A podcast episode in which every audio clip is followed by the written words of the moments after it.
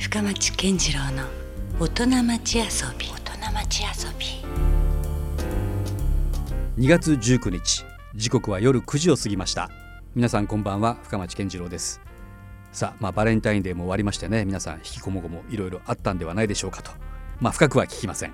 えー、いきたいと思いますこの番組深町健次郎の大人町遊びは毎回革新的に働き独創的に遊ぶという方をゲストにお迎えしまして、えーその人の仕事への姿勢や遊びへのこだわりなどをお伺いしていきます、えー今夜はですけどもね、えー福岡では老舗と言ってもいいんじゃないでしょうか、えーデザイン事務所春高デザインの代表取締役春高久人さんにお話をお伺いします。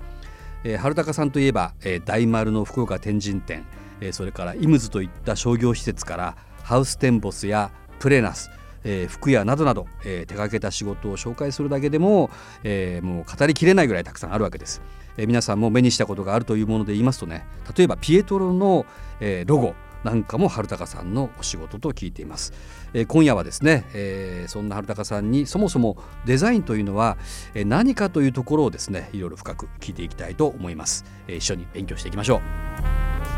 もう僕も個人的には春高さんとはもう四半世紀の付き合いですね。させていただいておりますね、30年近くなりますね。ね、でももう、うん。その頃からねもう僕が本当にまだ右も左もわからないこの業界に入った頃から春高さんはもうちょっと大御所感ありましたよ。いやいや何言ってんですか？そんなことないですいやいやいや本当マジで。30年前っつったら、えー、30いくつぐらいですか？三だから29だから30ですね。あ、えまだそんなま若かったんですね、もうフリー貫禄ありましたけどね随分。フリーではもうやってました。26でフリーでやってるから。でしょ？だってもうすでにどこにも属さずとかもう独立されてましたもんうね、ん、まあそうですよね、うん。ん。本当はその東京に行くっていう話があったんだけど、はい。26歳の時にはい。呼ばれたんですよ、あやっぱあそういうることもったんですか？代理店から、うん。えーただ26の時にはもうちっちゃな子がいたんで、うん。えーまあ、単身赴任で行くか、えーうん。家族で行くかって悩んでて、うん。え1週間ちょっとやっぱ悩んだわけよ。はだからもうあの1週間悩んでじゃあ俺だけ行ってくるわっていうことで、えー電話入れた時に、うん。えーごめん30分前に決まったっていういう。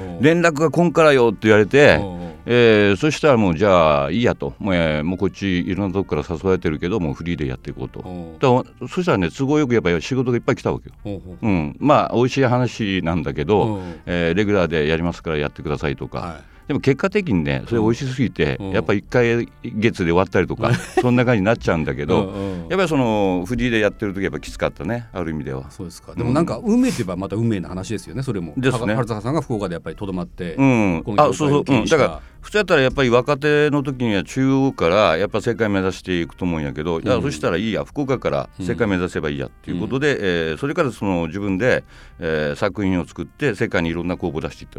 うん。そしたらまあ結構いろんな賞を取っちゃって、えー取ったからっつってデザイン料金上がるわけはないけどね。まあそんなね まあシビアなところもあるんでしょうけあどあってほしいんだけどね。今日はねでも春高さんと僕はもう今話したように結構な長い付き合いにはなるんですが意外とね春高さんとそういうマジなお仕事の話とかをね。いややったことないね。あんまやってないから、うん。改めてね春高さんのちょっと資料を事前にちょっと僕も拝見したらあら、はい。春高さんやっぱさすがいろんなことやってたなと。改めてねちょっと感動したところもあるんで、うん。今日はねその、まあ、ラジオを聞いてらっしゃる方からすればそのデザインっていうのはそもそもねどういうものをじゃあ指してデザインというのかとか、うん。もうそういう基本的なところも含めてね、うん。まあ、春高さんが今まで関わってきたことをまあ辿りながら、まあ、いろいろそういうちょっとプロの世界っていうのをですね、うん。ちょっと紐解ければなとは思ってます。そうですね、うん。えっとまあデザイナーになろうと思ったのは、はい。えっと家が建築の仕事してたんでうん。設計士か、えーインテリアデザイナーになろうと思って、えー学校行ったんでね。おでー。その時にカリキュラムがうん。グラフィックの方が多かったわけよコマ数が。ね授業が。どうせお金払うんやったらそっちの方がいいだろうということでグラフィックで受けてもちろん。そのインテリアの授業もあるんだけど、うん。で卒業して、えー結局ね僕は面接って受けたことないんですよ。あ就職のうん。就活したことがないんですか？うん。あのーここに来いとか、まあ、うん。ヘッドハンター、う。んそれで結局、えー最初はデザイナーの、えー事務所に入ってスタジオに入って。もうそのグラフィック系ですか？そうです設計っていうわけではなくじゃないですね。グラフィて。ックですね。うん。新聞広告とかポスターとかをやってましたね。でもいきなりなんかそのヘッドハンティングじゃないけど、そんなねまだ若造ですよ言ってみれば。うん。それでなんかそうまたそういう人もまあすごくないですか？うんいやまあだ結局その学校の先生のところに、うんうん。えーっと先生やったんで、えーまずデザイナーのスタジオに来いと、うん。で次またこれも学校の先生で、うん。コピーライターの事務所に来いと、はい。で次はえーっと40人50人がいるなんだっけプロダクションはい。に誘われていって、うん。でそれから後の26歳なんですよね。うん。だから一番いいとこいいとこのところを出て、うん。えーフリーになってるっていう形なんですよ。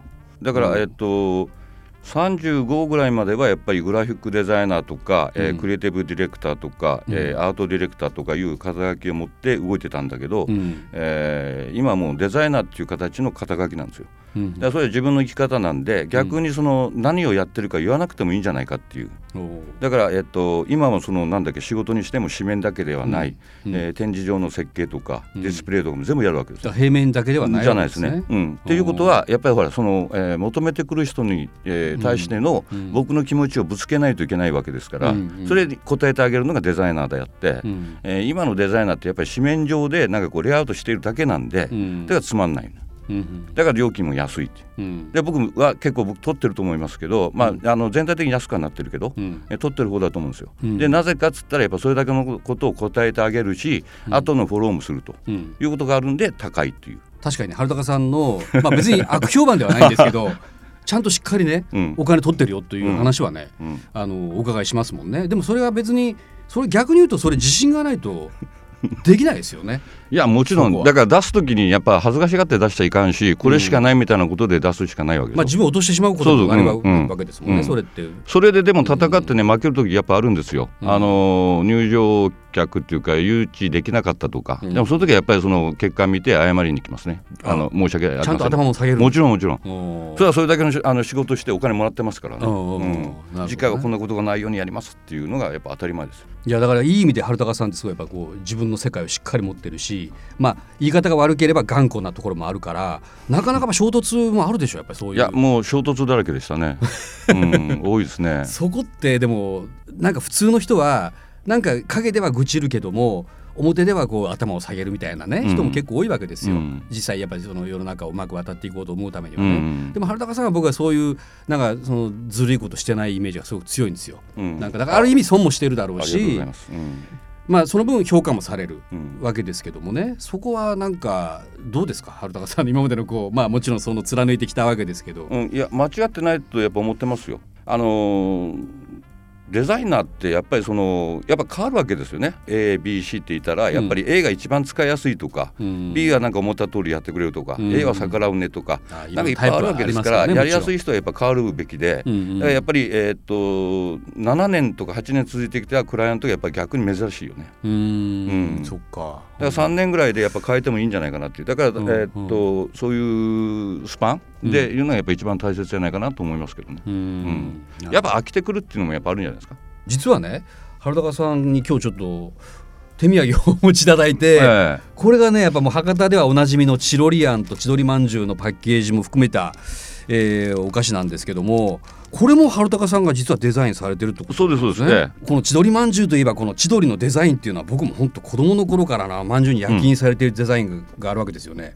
でそのまさかその焼き印のデザインから春高さんがやっていやいやえっ、と、えーまあ、細かく言うと千鳥のデザインっていうか、焼きもやってないですけど、はい。えーな他の十二支干支のね、はいはい。そういうデザインもやってますけど、う。んあのもともとこれはそのまんじゅうのあのがあって、うん。あとこれの小包装とか中開けたら分かるんですけど、そういったあの包装紙デザイン、まあとりあね当然そうですよね、だってそういうあのお菓子にはそういうパッケージがあるわけで、ええ。そう放送紙も含めてね。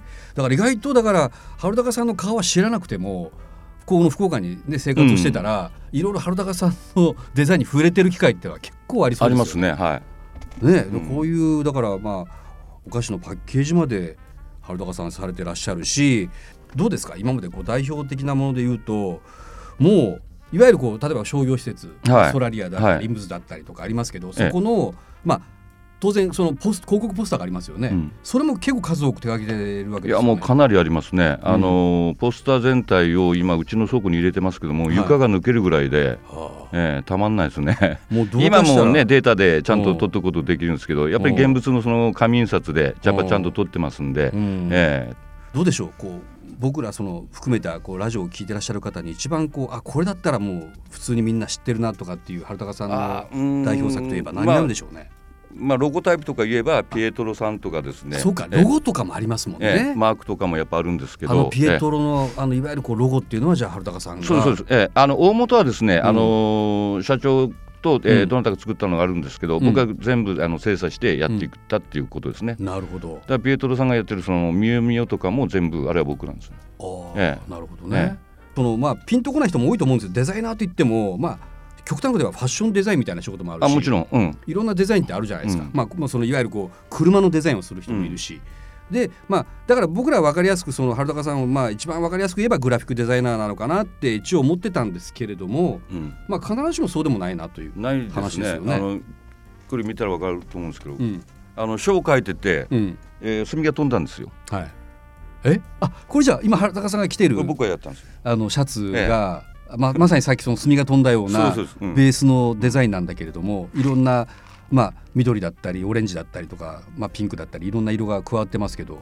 これ僕がデザインしたシャツです。えこれは一点もんですか？言ってもんですよ。ええ。あじゃあ売ってるわけじゃないんだ。売ってるわけじゃない。ガザガザです、ええいやでも何気にかっこいいじゃないですかそれ。もねファッションのポスターの時に、はい。えー例えば、えー白いブラウス女性のブラウスにうん。糸くずが、えー3個ぐらいついてたとするでしょ、うんうんだゴミなんですよね。うんうん。でその糸くずがうん。もう糸くずだらけにしちゃえっつって作った、えーものもあるんですよ、うんそしたらこのセーターみたいに見えてて、うんうんえーお客さんこのセーターどこに売ってんですか？いや糸くずなんですよみたいな感じであるわけだから。まさにファッションデザインもやってるわけ関係ないですよね。デザインっていうのはやっぱ全てにあるから、ううんどん屋さんはうどん屋さんのやっぱデザインがあるしうん。蕎麦屋蕎麦屋のデザインがあるから、うんそれでいいわけですよデザイナーっていうのは、なるほどうん。ね、ただしそれを受け入れてやっぱりちゃんと答えてあげないとデザイナーはないっていう。うん。できちんと答えてあげればそこで、えーお金が入ってくるっていう、うん、僕も嬉しい限りっていうことになるわけで。なるほどね、うんでも大体の人は普通はもうそのなんていうんですか自分を勝手にもうグラフィックデザインだったらもうそこに閉じ込めてしまってる人も結構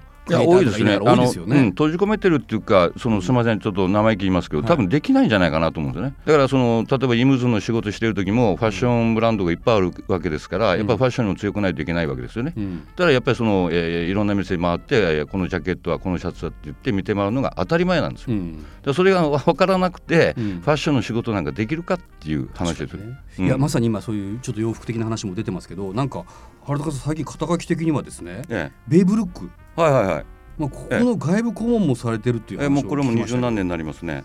えー、とだからベイブックさんから、えーまあ、いろんなその DM とかポスターを、えー作るときに、うん。えーうちが全部その作って、うん。えーまあ、作れる人もいるけどそれを全部と僕がチェック入れて、うん。で、えー仕上げてあげるもともとやっぱりデザイナーとして関わったんですね。うん。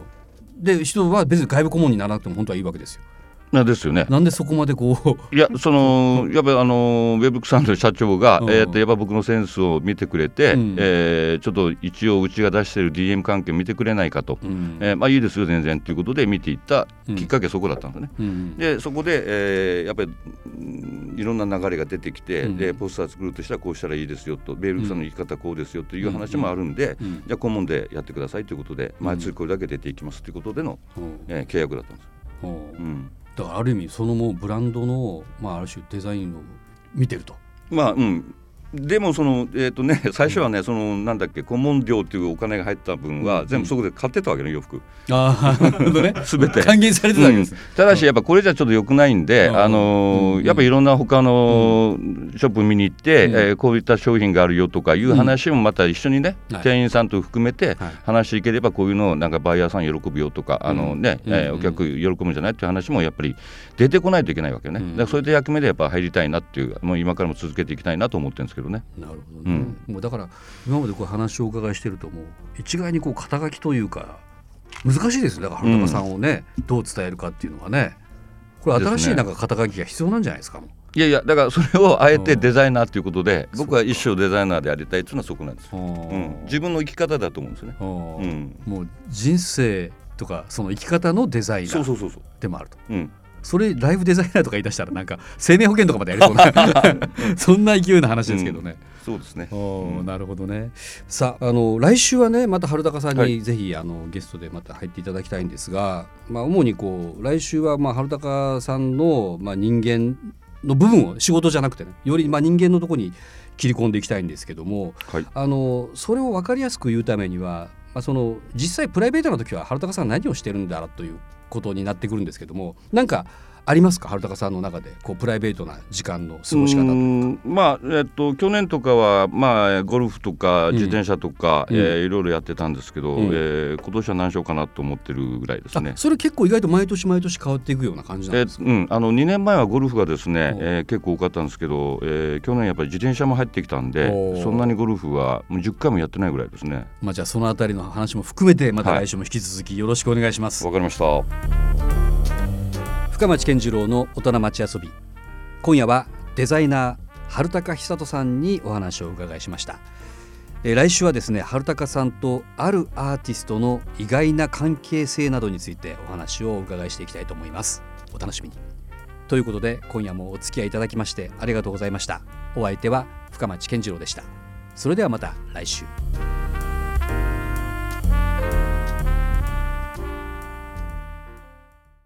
LoveFM Podcast. ラブ f m のホームページではポッドキャストを配信中スマートフォンやオーディオプレイヤーを使えばいつでもどこでもラブ f m が楽しめますラブ FM.co.jp にアクセスしてくださいね LoveFM Podcast.